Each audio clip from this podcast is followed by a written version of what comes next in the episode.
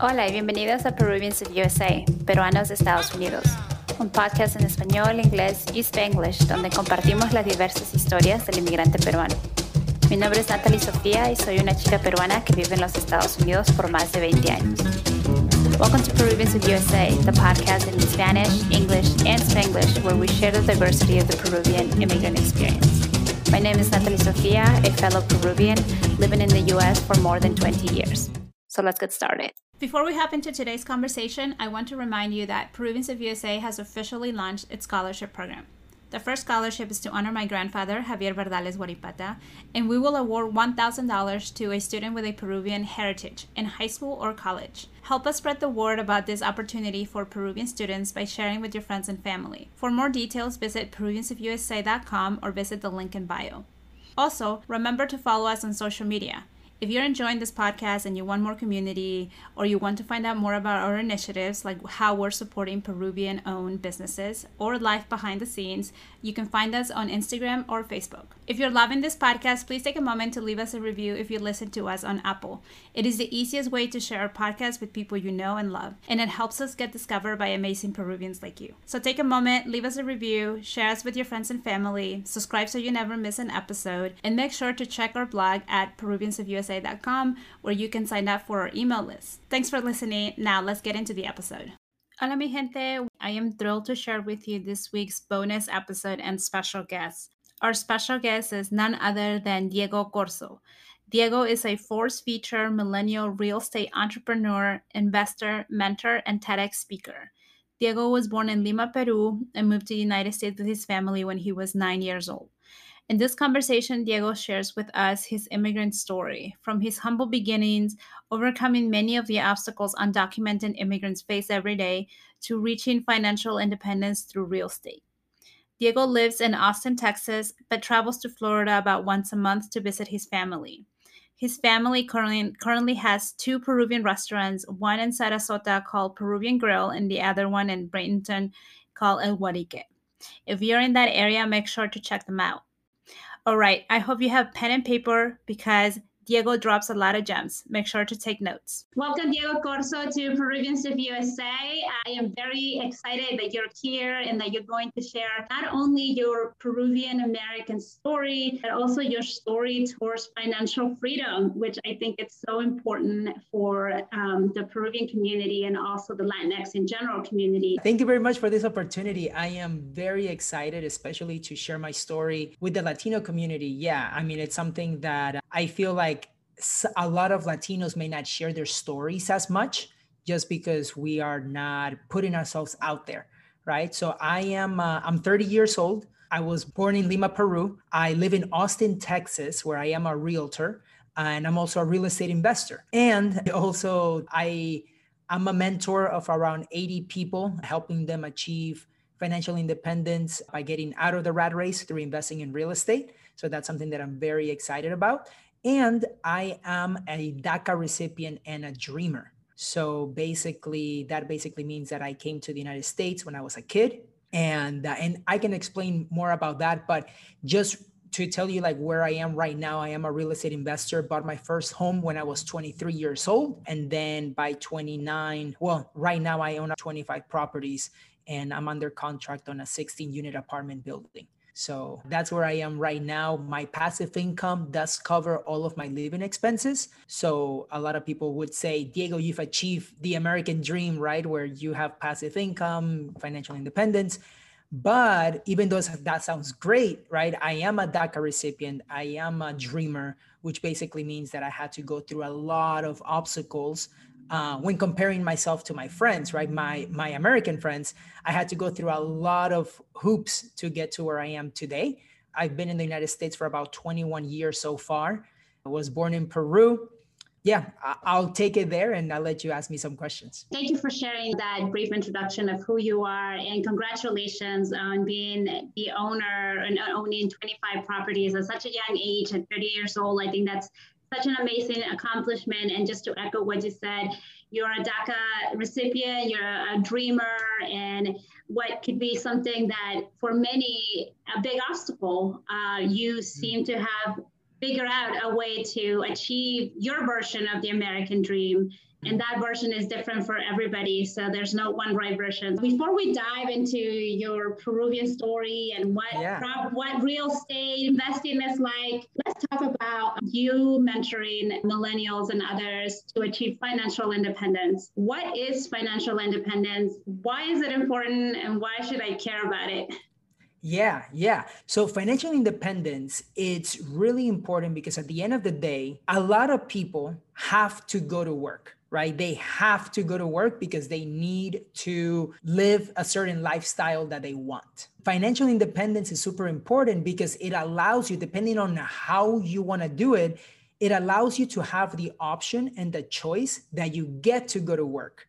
It gives you options, right? So that's what financial independence means, is that money is irrelevant. Money is not like, you don't need to trade your time for money, right? There's two ways for people to make money. You can either trade your time for money or you can make your money work for you.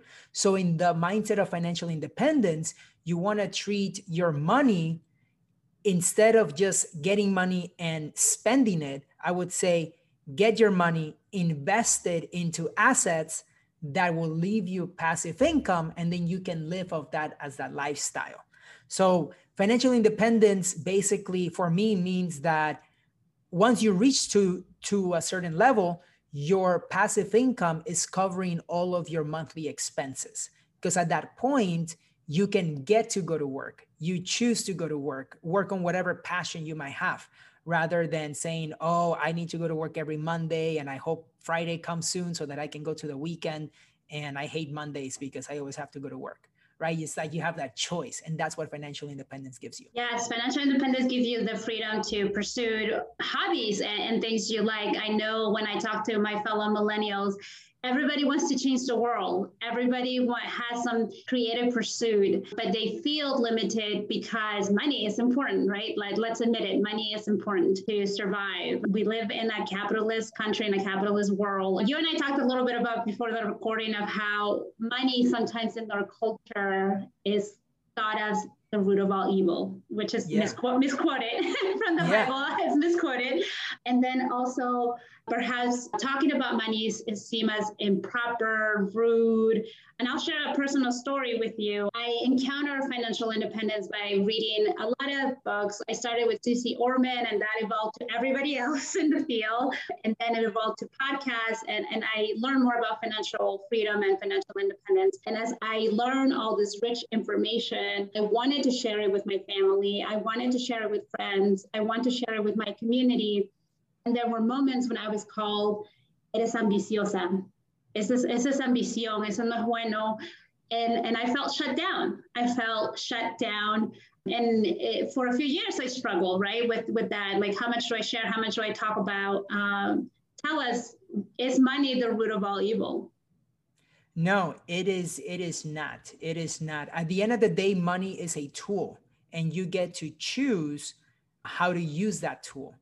And also, money is going to show you how you really are as a person, right? If you're a bad person, you're going to use your money for bad things. If you're a good person, you're going to use your money for good things, right? And I feel like sometimes money is a conversation, especially with the Latino community, that they think that you are like an ambicioso from that perspective, right? Because, oh, you always talk about money. But at the end of the day, it's like, look, I can be talking about money or I can be talking about work. At the end of the day, if you're talking about work, you're going to be working for the rest of your life, and generation after generation after generation might as well use money to make that money work for you for the next future generations, right? I mean, at the end of the day, when I was in Peru, my mom was working at the bank, and then my dad was working at a restaurant, and right? And like at the end of the day, even here in the United States, the parents are always working, right? It's like, but if we just change our mindset to be like, okay,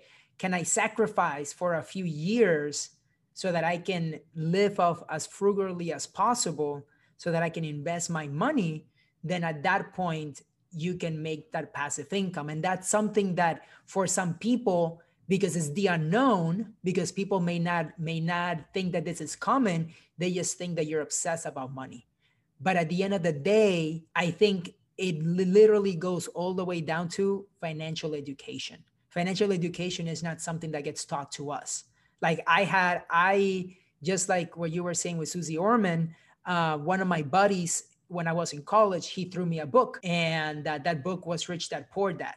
So he's like, dude, you have to read that book. I read that book, and in it, I mean, it changed my mindset. It doesn't tell you what to do. It doesn't tell you anything on what to do next, but it just changes your mindset, right? And that's why in the beginning, I said that that book taught me that there's the two ways to make money, trading your time for money or making your money work for you.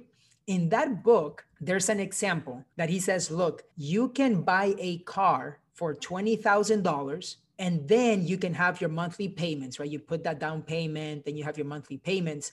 You're buying a depreciating asset. And then once you're done paying that car, it's not going to be worth what you paid for. But what if you buy a small condo for $20,000 and then that you rent it out? That's going to give you some cash flow. And then you can use that cash flow to pay the car payment. That way, once you're done paying with a car, you still have a property that's still giving you money, and you still bought something for $20,000, right? So I read that book when I was 20, 21 years old, and I shared that story with my dad. This is back in 2011, 2010, when the economy had just we were coming out. Like in Florida, my parents had to declare bankruptcy and all this other stuff, but at that point, when I shared this with my dad, it clicked. And he called me a week later and he's like, hey, Diego, hay un apartamento like right around the house for $21,000. Should I buy it? And I was in college at that time. And I was like, I don't know. I just read this book. I don't know. Should you buy it? I have no idea. But they ended up buying it. And that was their first rental property. And it all came with a conversation of me explaining to my dad that example of realizing, hey, you can buy an asset and that can pay for something else. And then once you pay that off, you still have that asset.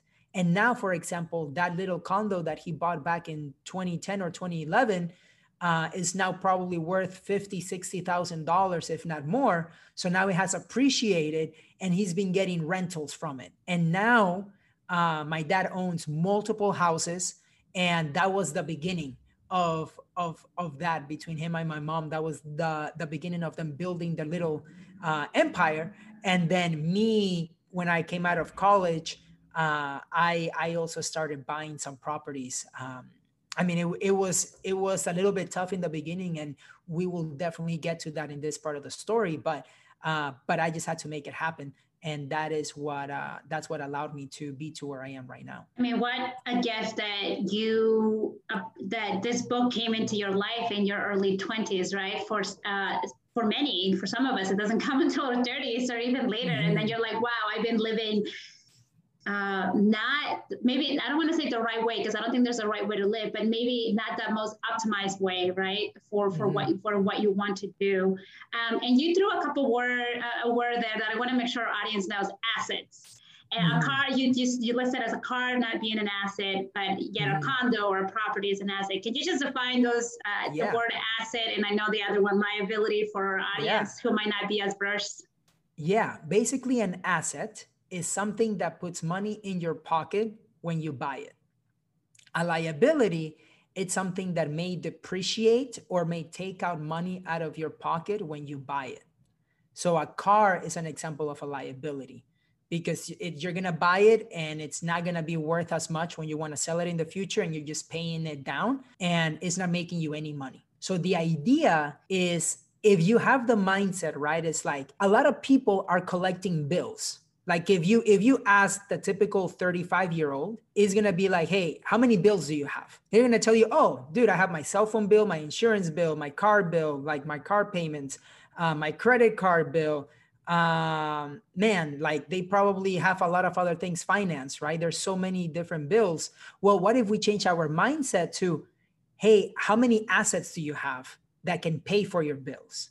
Right? If you just change that mindset, be like, hey, I'm buying assets so that they can pay for my lifestyle, then at that point, you take actions in a different way.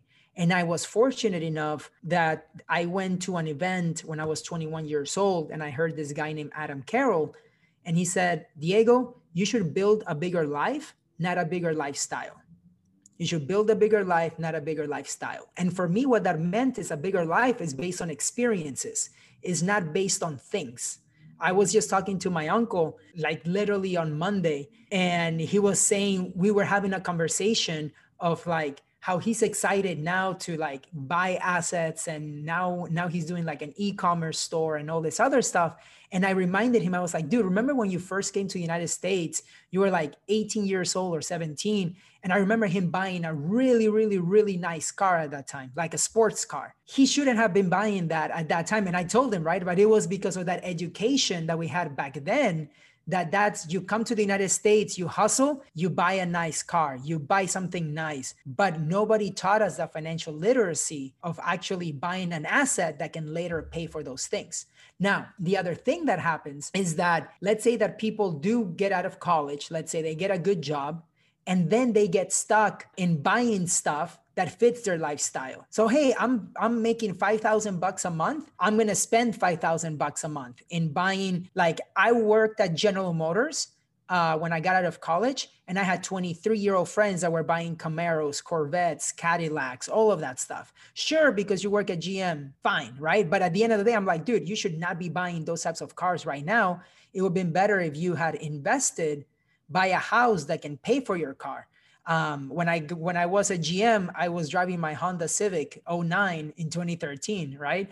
But it was because I had that mindset that I wanted to live below my means. I was living for half of my paycheck and I was saving the other half. Some people said, Diego, why do you do that? Porque eres tan tacaño que no gastas tu plata or this and that. And I'm like, well, in 5 years, I have different goals than you. So in 5 years, my life is going to be a little bit different. So 2 years later, when I quit my job and had some people saying, how did you do it? I'm like, well, dude, I'm renting a room instead of living the high life where you guys are downtown, right? So small things like that.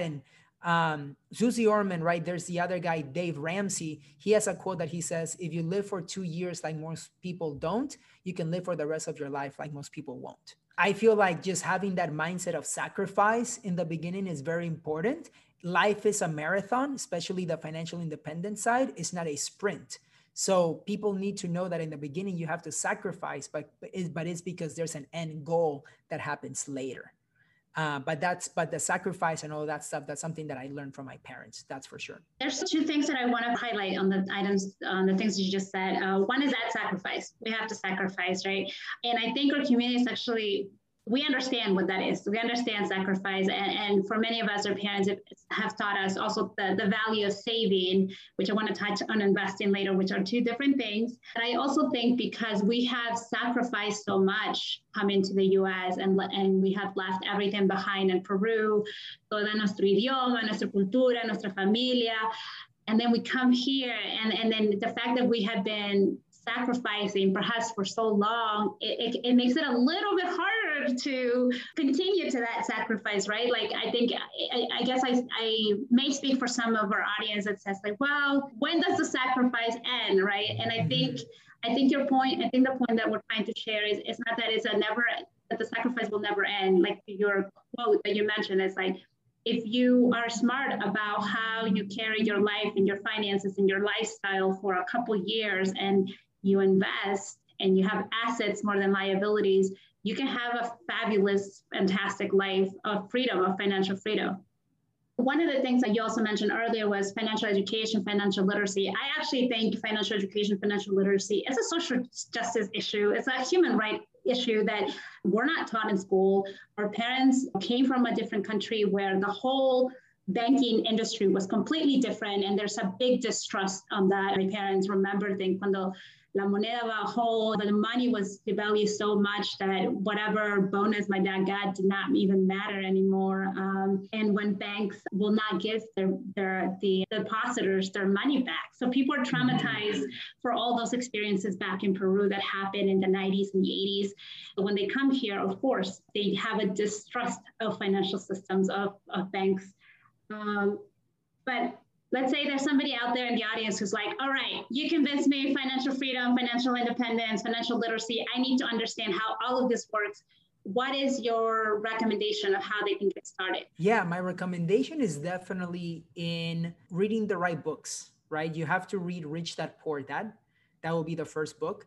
The second book will be Secrets of the Millionaire Mind by T.F. Eckert, right? At the end of the day, it's a mindset. And there's a difference in if you just look at, like, not that there's wrong or bad, right? Like, it's not that's right or wrong or good or bad. But if you just look at, okay, 99% of my friends, or like 95% of my friends, like of all my college friends, let's say, like, they all have the mindset, and I grew up with this mindset too, that I'm going to be working till I'm 65, right? And then I retire, and then I enjoy my job. To the point that when I graduated college, I went to work for, at that time, a Fortune 5 company, GM, right? And then I quit two years later. But in Peru, everybody was very excited that I was working for General Motors, because for them, like, in Peru, it's like a company, like, oh my gosh, it's freaking awesome. You made it. I made it, right? I made it. Yeah. And so what ended up happening, it's sort of like you reach that level and then you realize, holy crap, or at least it hit me. I'm like, am I going to be doing this for the next 40 years of my life? And I was like, no, there has to be another way. But that's when I began to use the resources that I had at that time, which was a good paying job, live frugally, and then invest the rest. Now, for people that are getting started, and this is something that I've learned, I got fortunate enough when I was 23 years old to be in a room with 15 millionaires. I was the only one that wasn't a millionaire. And when they went and introduced themselves, I was in a room with guys that were getting paid, like, that had 40 million net worth, 10 million net worth, 5 million. When they came to me and I'm like, hey, my name is Diego. I'm 23 years old. My net worth is $25,000. And I found out about this event through Twitter. Like, that's how I got connected. They were like, who the heck let this kid in? But they pulled me out to the side. And then they told me later, hey, after this event, we created this group for millionaires, but we want to help you out. We want to help you become a millionaire in the future. Would you be our first apprentice, like our first mentee? And I was like, heck yeah, let's do it. So I've surrounded myself with them, and for the last 7 years. And I would say that in me surrounding myself with them, I've come up with six different areas that allows people to become financially independent. Okay. Now, it's really important to note that first you become the person that achieves financial freedom, and then you get it. A lot of people want the money right now, but if you give $1 million to somebody that doesn't know how to manage money, they're going to lose it in a year. Even though they say, oh, I have $1 million, they're going to lose it because they don't have that mindset to know how to invest it, to know how to grow it. They only know how to spend it. So what I've come up with in studying these guys is there's the six areas to becoming the person that achieves financial freedom. And that number one is managing your personal finances. You have to know how much money is coming in, how much is coming out. Number two is scheduling personal development. This is for the mindset. The mindset is really important because things are hard. There's a lot of ups and downs. There's a lot of naysayers. Your family members are going to think that you're crazy. They're going to be like, why are you doing that? Why are you living like that when you can have so much more? Like right now in the beginning as you're getting started. Number three is understanding the power of your tribe and your peer group. Your peer group is super important. A lot of people, they surround themselves with people that all they do is complain. They complain about their boss. They complain about their life, but they never take responsibility, right? And so they are living life in a certain standard. By me surrounding myself with those entrepreneurs, they raise my standard to a different level. Like my average was a different level. So I either rose to the occasion, or I would have gotten kicked out, or I would have left. Be like, oh, this is not for me, which is fine. But I wanted to rise to the occasion and become one of those entrepreneurs that they are. Now, number four is goal setting with accountability. Goal setting is not enough. You have to be held accountable by either somebody, by an application, like an app, something, because you need to have that thing that pushes you so that you can actually do that goal. Because if you do, like, let's say that you have somebody that's waiting for you at the gym and you say, hey, if I don't show up 3 times a week, when you show up, I'm going to give you $100. Now, if it's raining outside at 6 a.m, you're not going to be like, I'm okay. I'm just going to go tomorrow. No, because that person is there. You're going to have to give them $100 if you don't go. Right. So that's accountability. Number 5 is increasing your income through a side hustle. That I am a big believer that in order for somebody to achieve financial independence, they have to grow their income in the beginning.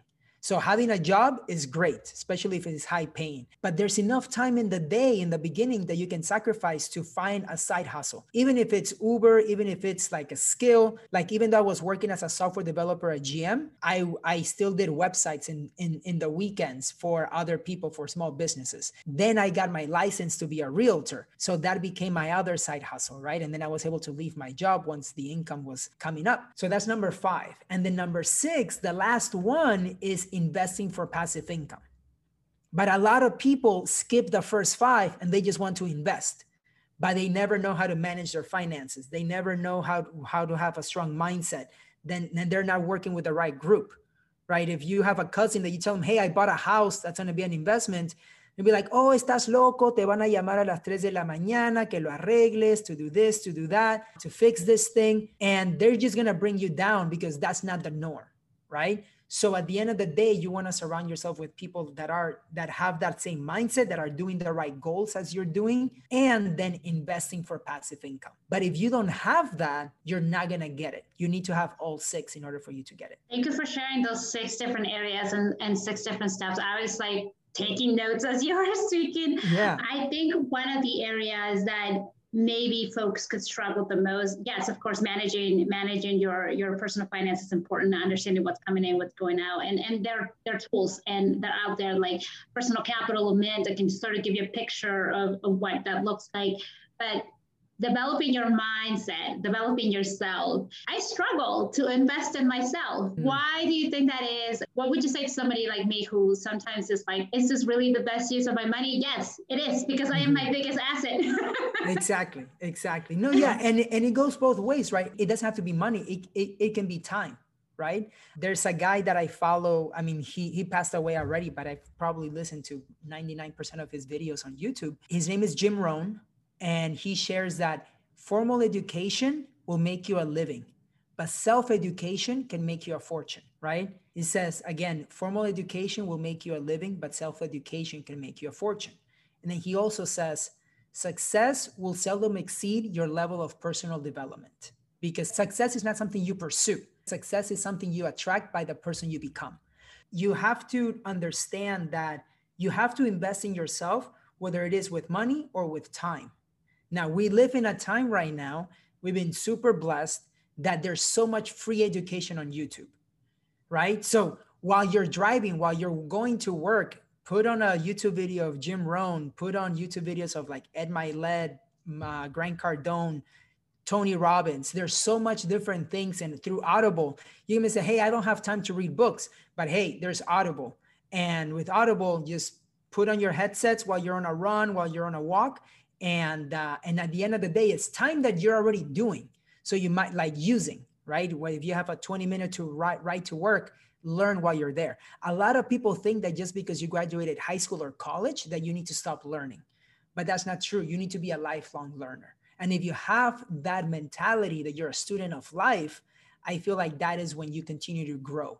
And a lot of people, once they finish college or high school, whatever, they begin to conform and they think that they are done with learning. They're just going to do whatever they're going to do for the rest of their life with their job.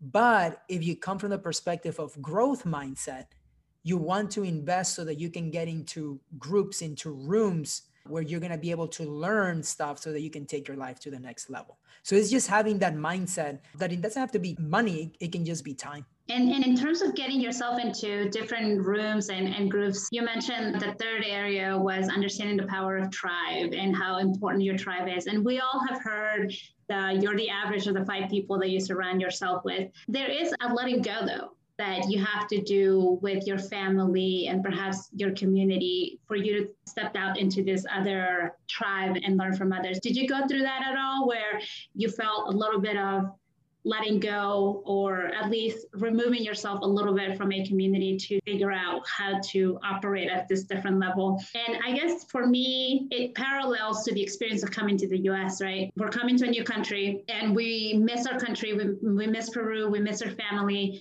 But at the same time, you have to focus into what is now and mm-hmm. figure it out and learn it. Mm-hmm. And it requires letting go or putting on pause maybe for a little bit your connections to Peru. At least that was my experience. Mm-hmm. And I have a lot of guilt around it. And I'm still mm-hmm. working through a lot of different things and reconnecting with my roots and reconnecting with family there. But I see number three as that, as the power of tribe is important. It is powerful, your tribe, but it's also stepping away from perhaps the community that you're comfortable with. Yeah, for sure. It's interesting that you say that because at the end of the day, it's true, right? But if you want to have more in your life, you have to change. If you don't change, nothing's going to change. Now, there is a quote, the motto, there's a podcast called Charro Azteca that I've been a guest in. And their motto is, our parents didn't make it this far so that we can go this far, right? There's so much more. And the six keys that I shared earlier, they're important, but what's more important is to have a why. So if you do not have a why that's strong enough, those six keys are not going to matter. You have to have a why that it's meaningful as to why you want to have financial independence.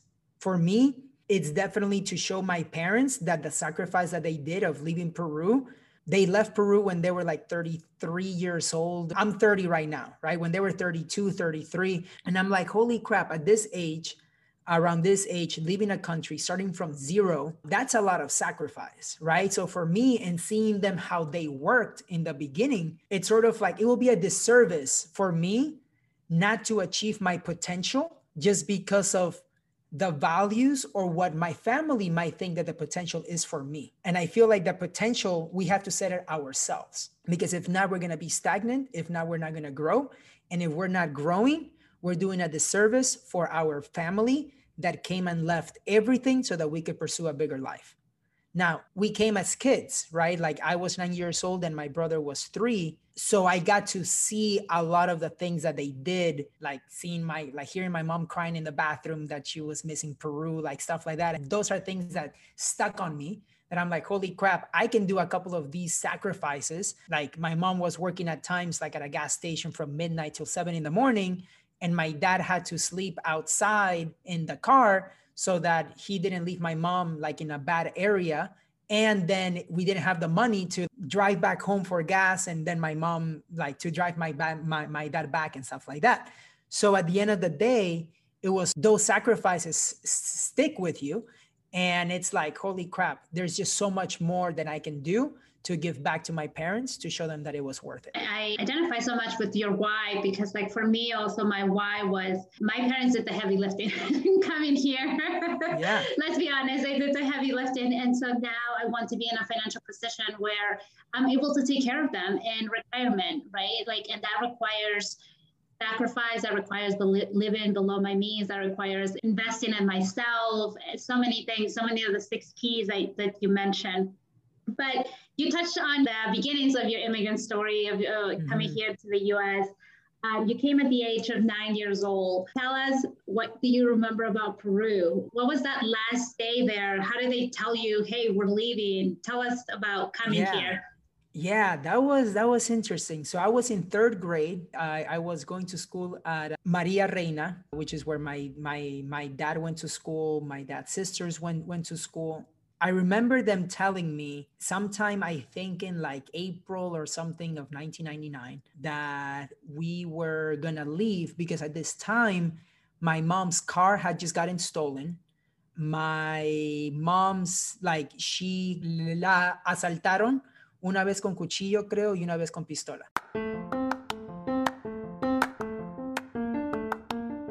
Just wanted to take a break here to share that Peruvians of USA now has an online store. Help us spread the message that el mejor amigo de un peruano es otro peruano by visiting our online store. We also have feminine versions that said la mejor amiga de una peruana es otra peruana, or gender neutral versions. This could be the perfect gift for a Peruvian in your life. Visit the link on the episode notes or link in bio. All right, back to the episode. So my mom was like, okay, we're done. Let's see if there's something else that we can do. At that time, my dad had a restaurant and he had to shut it down. It wasn't good. And then he couldn't find a job. So for those reasons, that's why we decided to come to the United States, because we just weren't going to have a good life over there. I remember I was going to school. My dad told me, when we were entering my grandparents' house. And then between my mom and my dad, they basically asked me, I mean, they didn't do it because I told them, but they asked me, Mira, would it be better if your dad just goes and then we follow him later? Or should we all go as a family? What would you want to do? And then I told them we should all go as a family. We're one. So then fast forward a few months later, we sold everything that we had. I remember I sold my soccer ball for $3, que eran 10 soles, to my neighbor, because I saw that my parents were selling everything. So I was like, well, I'm going to sell some stuff too. So I sold my soccer ball, and then we came to the United States. I started school, 3rd grade again. I didn't know any English. So I came in August. I had just turned 9 years old. We moved to Miami, and I could tell that all of the students were somewhere like Hispanos, Latinos, whatever. And when I asked them if they spoke Spanish, they said no. And then 2 days later, when we have Spanish class, everybody spoke Spanish. And I was like, tamare, what are they like? Shoot, they just didn't want to like help out or whatever. So I took ESOL. I was in ESOL for 2 years.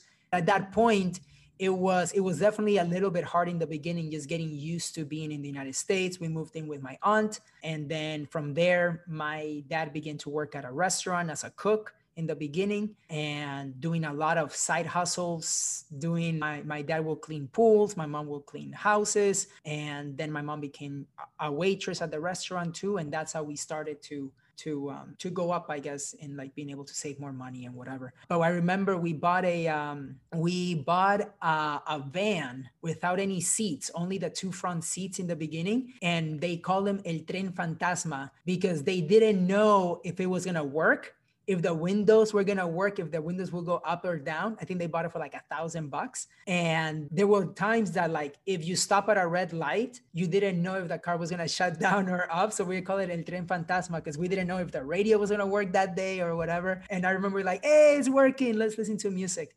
So it's crazy because like, for example, now I drive a Tesla, and to think about like, I just made that relation like right now.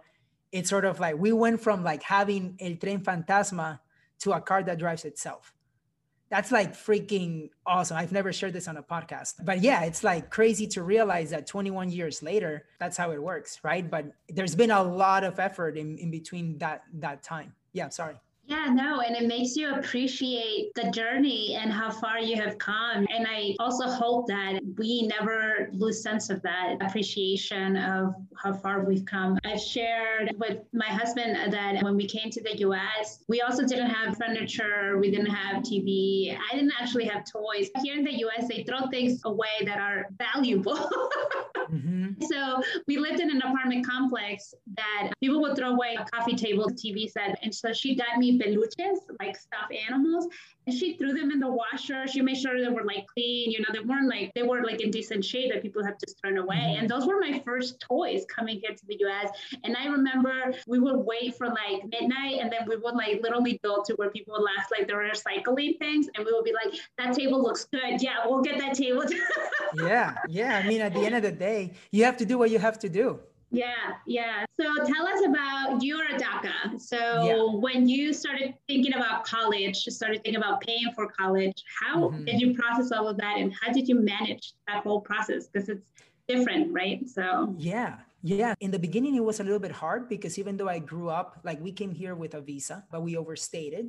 And I always heard that we were undocumented, right? I always heard that, but I didn't know what it really meant, how it was going to affect me until I got to high school and all my friends were getting their driver's license. I went to the DMV when I turned 16 years old. And I remember I went with my mom, and then they're asking me for some documents. I give them what I had. And they said, Diego, we cannot give you this. This is not enough. Do you have these documents, these other ones? So I asked my mom, and she said, no, we don't have those. And then I was like, crap. So I cannot get my documents. And because I came here at the age of 9, mid 3rd grade from Peru, and when I came here, they put me in 3rd grade from the beginning, I was always sort of like the oldest in the class.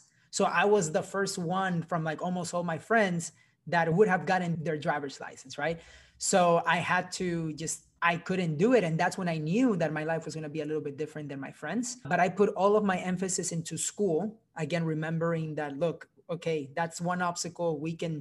It will just be a matter of time. They will be like, yeah, si Dios quiere el próximo año, pasa algo, whatever. But at the end of the day, I put all my emphasis into school. I'm the oldest brother, the oldest grandson from both sides of the family, from that perspective. So I was always like the example. So I put all my emphasis into school, graduated third in my class in high school. Then I got into Florida State University. As I'm going to Florida State University, I begin to apply for different scholarships, different loans, FAFSA, and I kept on getting denied. I kept on saying, hey, you need to check this box if you're an American citizen or if you have a green card.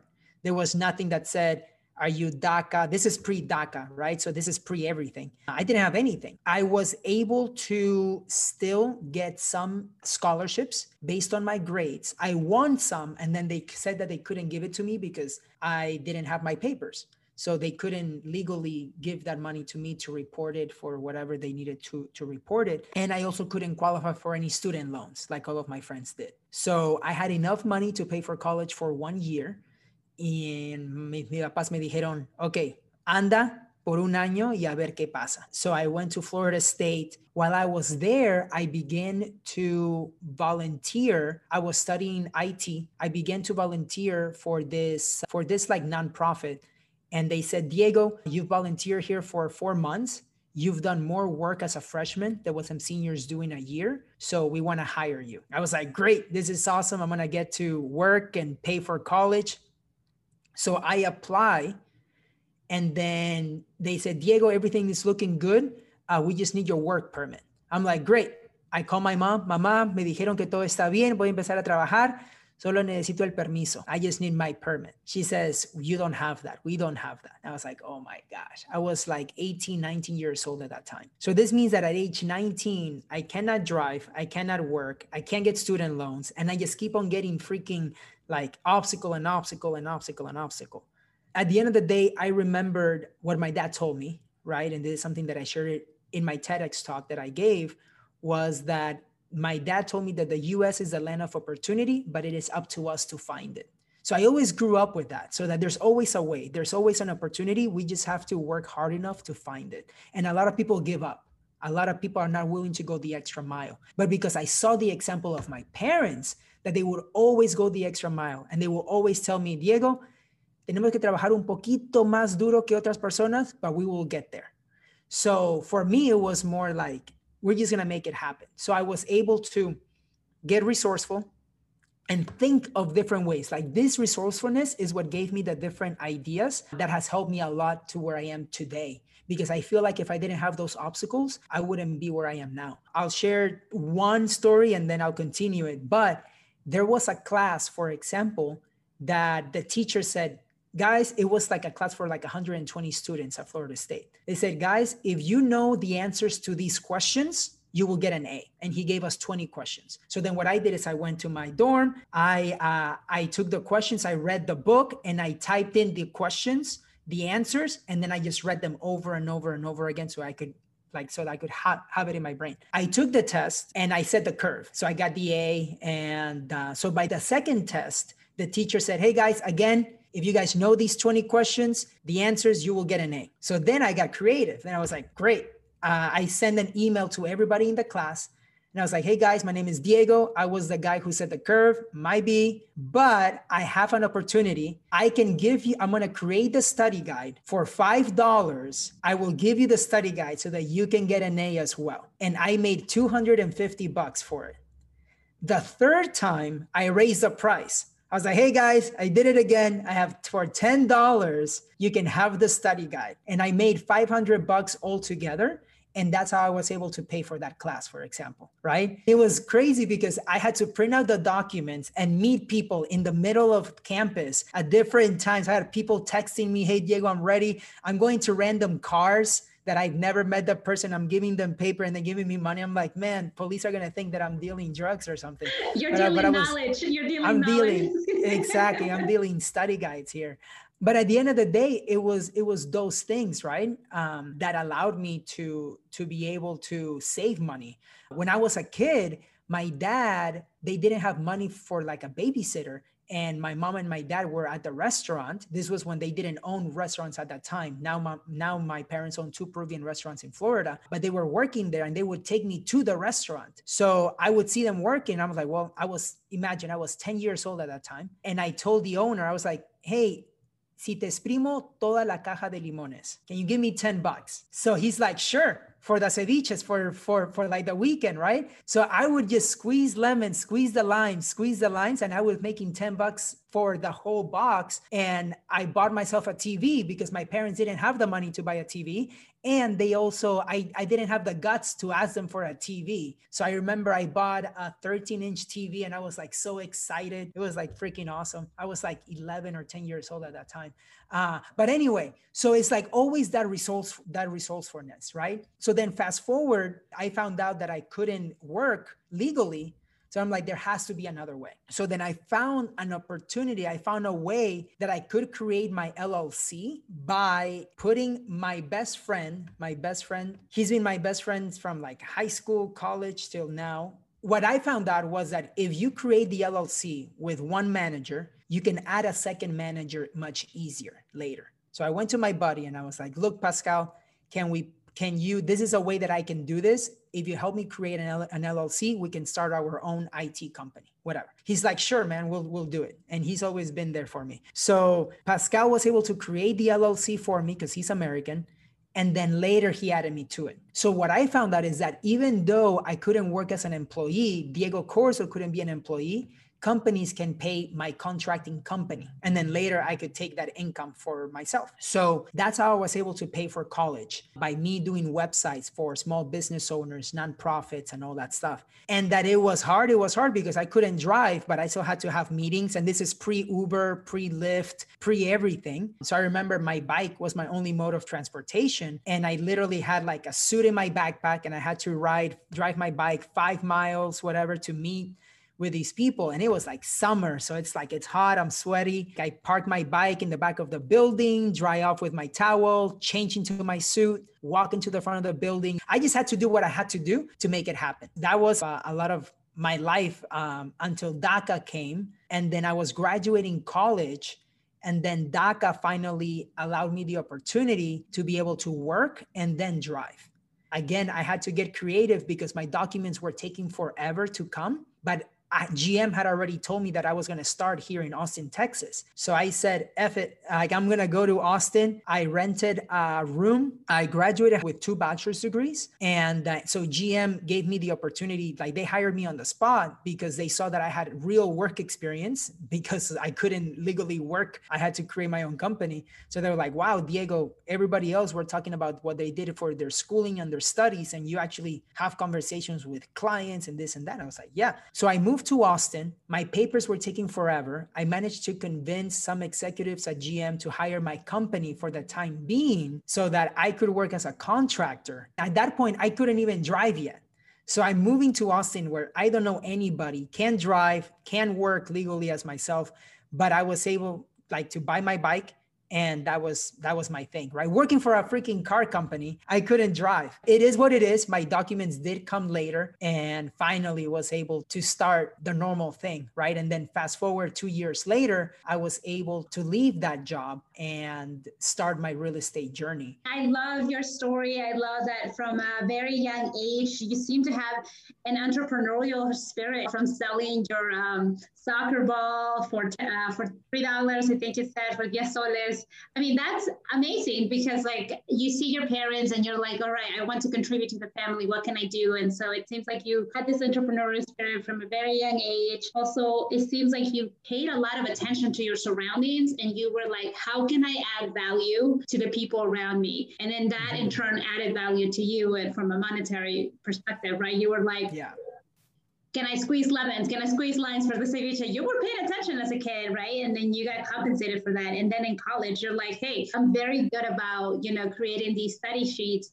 I can sell them. So I just wanted to highlight those two things and also highlight that how America here in the U.S., the system values business owners more than they value employees. And that is one of the reasons you were able to create an LLC. There's like a path for you to create an LLC and get compensated that way and not as an employee. And I don't want people to miss this point, because I think it's important, and it ties to like the whole financial independence conversation that we had earlier, right? Like, you are creating jobs for others, you're creating values for others. And here in the US, that's what's valued. That's what gets taxed more generously than W-2 employee. And I just don't want people to miss that. I don't think everybody needs to be an entrepreneur, but I think it's important for you to know that. Now, real estate, I definitely do not want to miss that story of real estate and how you got started with real estate. Tell us about the beginnings of your journey and what advice you would also have for somebody who wants to get started in real estate.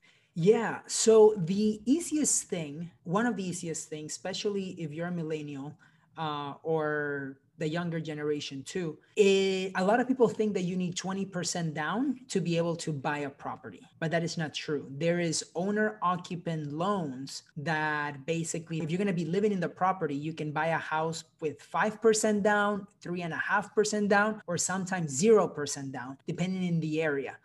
I started investing by the strategy called house hacking.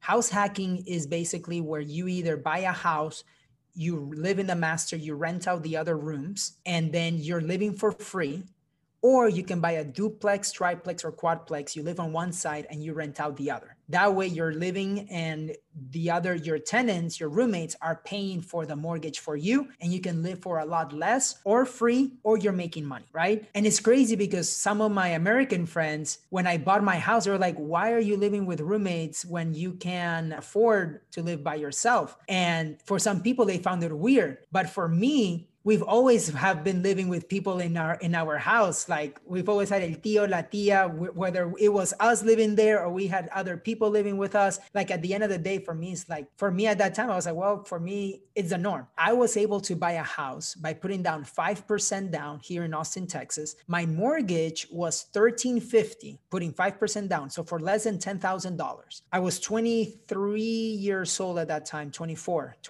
Yeah. And I was living in the master. And I wanted to rent out the three rooms for $550. Now, what this means, if you do the math, is $1,650 subtracted the $1,350, which is what the mortgage was. I was living for free and making $300 a month. That $300 a month paid for my car payment for my Honda Civic at that time. And so I was living for free, and I was making, I'm always as transparent as possible. So I was making $60K, $59K at General Motors. So I was living for free. Now, I didn't have the luxury to get into student loans and also to get into credit card debt because I couldn't get in that because I couldn't qualify, right? But I had to work my butt off to make it happen. I was riding my bike and working and doing websites. Like, I graduated with 2 degrees in less than 4 years and still being able to work full-time doing my business stuff. So I worked a lot. But it's like a lot of things that I also sacrificed in the beginning, where all my other friends may have, like, we got the same job. One had $50,000 in student debt. I did not. Now, fast forward years later, that was a blessing in disguise. A lot of people were like, oh, this is so unfair. My friends have it so easy in college. Yes, but now I get to have that advantage, right? Because I had no student loans and no credit card debt, and I was living for free now, and my car payment was getting paid by other people. The only expenses that I had for myself was food and the fun that I wanted to have because my living expenses are getting paid by other people. And so that allowed me to save more money. And then I repeated that process again and again. So I moved out of that first property, moved into the second property a year or 2 years later with low down payment, again, with 5% down. And I put a roommate in the master bedroom. So now this asset is making me $1,000 a month and living for free in the second property. So then it got to the point that I did that again, and then I didn't need to work at GM anymore because my living expenses, and then I got my license to be a realtor because I wanted to learn about the real estate market. Then it got me to the point that I was making more money part-time as a realtor than I was making at General Motors. So then that's when I called my parents and I was like, hey, I know that I went to school for IT and I'm the first one working in a Fortune 5 company and all of this other stuff. And I could have an amazing career, but I don't want to. I'm going to leave General Motors. I did it and I haven't looked back Now, last year as a realtor, I sold 56 homes. My team sold a total of 165 homes, and we are the #1 team in our office right now. So it is awesome, but it didn't start that way. In the beginning, it was definitely hard, especially when the Trump administration came about. There was so much uncertainty of what was going to happen with DACA, what was going to happen with the Dreamers, what was going to happen if we could get deported, what was going to happen, because they know they have all of our information, right? So there was a lot of uncertainty, but I decided also, again, it goes to the mindset, right? You always have to look at, no matter what, and this is something that I learned from a mentor of mine, his name is Hal Elrod. He's like, look, you have to be happy with the life that you currently have as you're pursuing the life of your dreams. So no matter what, happiness is a choice. And I'm very grateful of all the challenges and obstacles that I've had, because it has given me different opportunities, and always asking myself the right questions. A lot of people will take the victim mentality by asking themselves, oh, why is this happening to me? But if you can turn it into an empowered mentality, when you ask yourself, why is this happening for me? Why is this happening for me? Then you begin to look for solutions and like things that may be able to help get you out of that situation, or at least get you to move forward. And I feel like that is something that a lot of people may not be aware of, how important those questions are, the why is this happening to me and why is this happening for me? Because if you just ask yourself the right questions, you can change the trajectory of your life. That's such a great message for everybody. Asking yourself the right questions and also seeing things as opportunities. And the fact that happiness is a choice. As we wrap up, my last two questions is, how do you stay connected to your Peruvian culture, to your roots? And what would be your message to Peruvian Americans here in the U.S.? I can't leave the country. So this is something that sucks. I would love to go to Machu Picchu. I would love to visit my grandparents in Peru, but I can't. I can't leave the country. So, but what I do is I go to Florida once a month and eat amazing Peruvian food like ceviche, lomo saltado, all of that stuff. As Peruvians, we like to party. So we're literally like, I'm flying on Saturday, and we're going to have a live band at the house, and we're going to be partying. For me, the roots of spending time with family, we have a very close relationship with my parents, with my brother, with my whole family. So that for me is really important. And I mean, I love salsa dancing. So I used to teach salsa when I was in college. I listen to salsa all the time. Salsa like Cubana, Peruana, like from all over, of course. I love it. At the end of the day, that's what I do to stay with those roots. And then talking with my grandparents, of course. But then for the Peruvian Americans that are here, I would say, look, there's been a lot of sacrifices that our past generations have done, and just think that it will be a disservice, like I mentioned earlier, to be complacent, to not play to your potential. There's a guy named, his name is Grant Cardone, and he says, success is your responsibility, your duty, and your obligation. Now, you don't have to be as obsessed as that guy is, right? But you just have to be aware that if you can become more and you're not becoming more, you are not achieving your true potential. For the people that sacrifice, like my parents sacrificed, they had to learn a new language. They had to not see family for years. They had to start from scratch. And I feel like you will be doing a disservice to them if you are not achieving your potential. If our audience wants to connect with you, I know you mentor on becoming financially independent. How can our audience connect with you and learn more about everything that you're doing? Yeah, they can follow me on Instagram at Real Diego Corzo. Aldo Corzo, the soccer player, he's family. So Real Diego Corzo. And then my email, info@DiegoCorzo, and they can go to DiegoCorzo.com. If they do want to learn about the Rad Race to FI mastermind group, they can go to radrace2fi.com, and they can follow me on that too. At the end of the day, I'm here to help out the community. They can check out my TEDx talk too on YouTube. I look forward to connecting with as many Peruanos as possible through here. Yeah, and I definitely want to encourage everybody to listen to the TEDx talk. Diego did us proud with that TEDx talk. Diego, it's been a pleasure to talk to you. You're such an orgullo peruano, vales un Perú. I'm so Gracias. Proud of everything that you've accomplished, and you're an inspiration for all of us. So I just want to say thank you so much for joining me in this conversation. Thank you. Thank you. I really appreciate it. Take care.